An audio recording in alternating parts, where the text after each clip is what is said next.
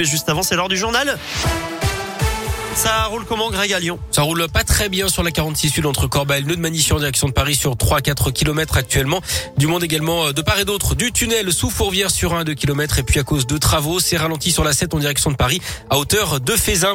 À la une, un GoFast intercepté au sud de Lyon. Lundi, la police judiciaire a mis la main sur une cargaison de cent cinquante kilos de résine et d'herbe de cannabis. La marchandise était transportée depuis l'Espagne dans une voiture. Deux autres automobiles lui ouvraient la route.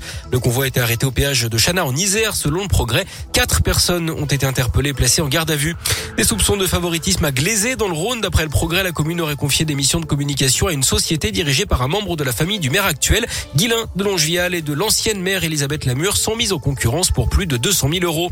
La réforme de l'assurance chômage entrera bien en vigueur le premier décembre. C'est ce que confirme ce matin la ministre du Travail, Elisabeth Borne, avec la mise en place de mesures plus strictes.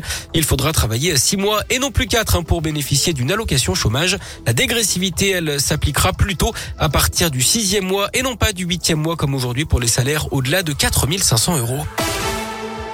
Dans la région, un député de la Loire menacé de mort, Jean-Michel Miss, a reçu un message qu'il a partagé sur Twitter. Ce n'est pas la première fois d'ailleurs qu'il est ciblé. Le seize juillet dernier, quatre jours avant l'examen du projet de loi sur l'extension du pass sanitaire à l'Assemblée, il avait déjà reçu, comme d'autres députés de la majorité, un mail contenant des menaces de mort.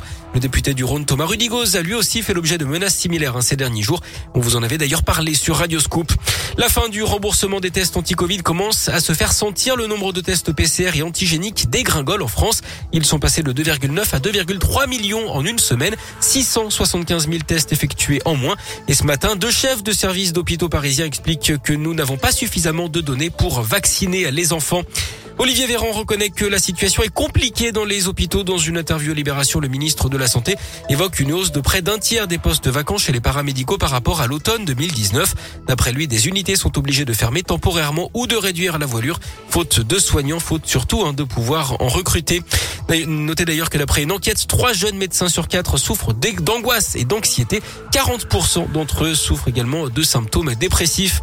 Une nouvelle vidéo choc sur la maltraitance animale. L'association lyonnaise L deux cent quatorze dénonce des infractions entraînant des souffrances évitables aux animaux dans un abattoir au nord de Lyon à Cuiseaux en Saône-et-Loire.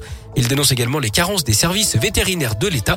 L'association a porté plainte. Le ministère de l'Agriculture promet une enquête approfondie. Du sport et du basket avec l'exploit de l'Asvel en Euroleague hier soir. Les Villeurbanais vainqueurs du C S K A Moscou soixante-dix à soixante-huit à l'Astrobal. Les Villeurbanais qui sont cinquième d'Euroleague. Une balade de santé pour les filles de l'Asvel en Eurocoupe. Victoire cent trois à quarante et un à Liège en Belgique. Et puis en foot, le coup près est tombé pour Kadewere. Trois matchs fermes pour l'attaquant de l'O L après son tacle sur l'ancien lyonnais Melvin Barre face à Nice dimanche dernier. Il sera absent contre Lens, Rennes et contre Marseille.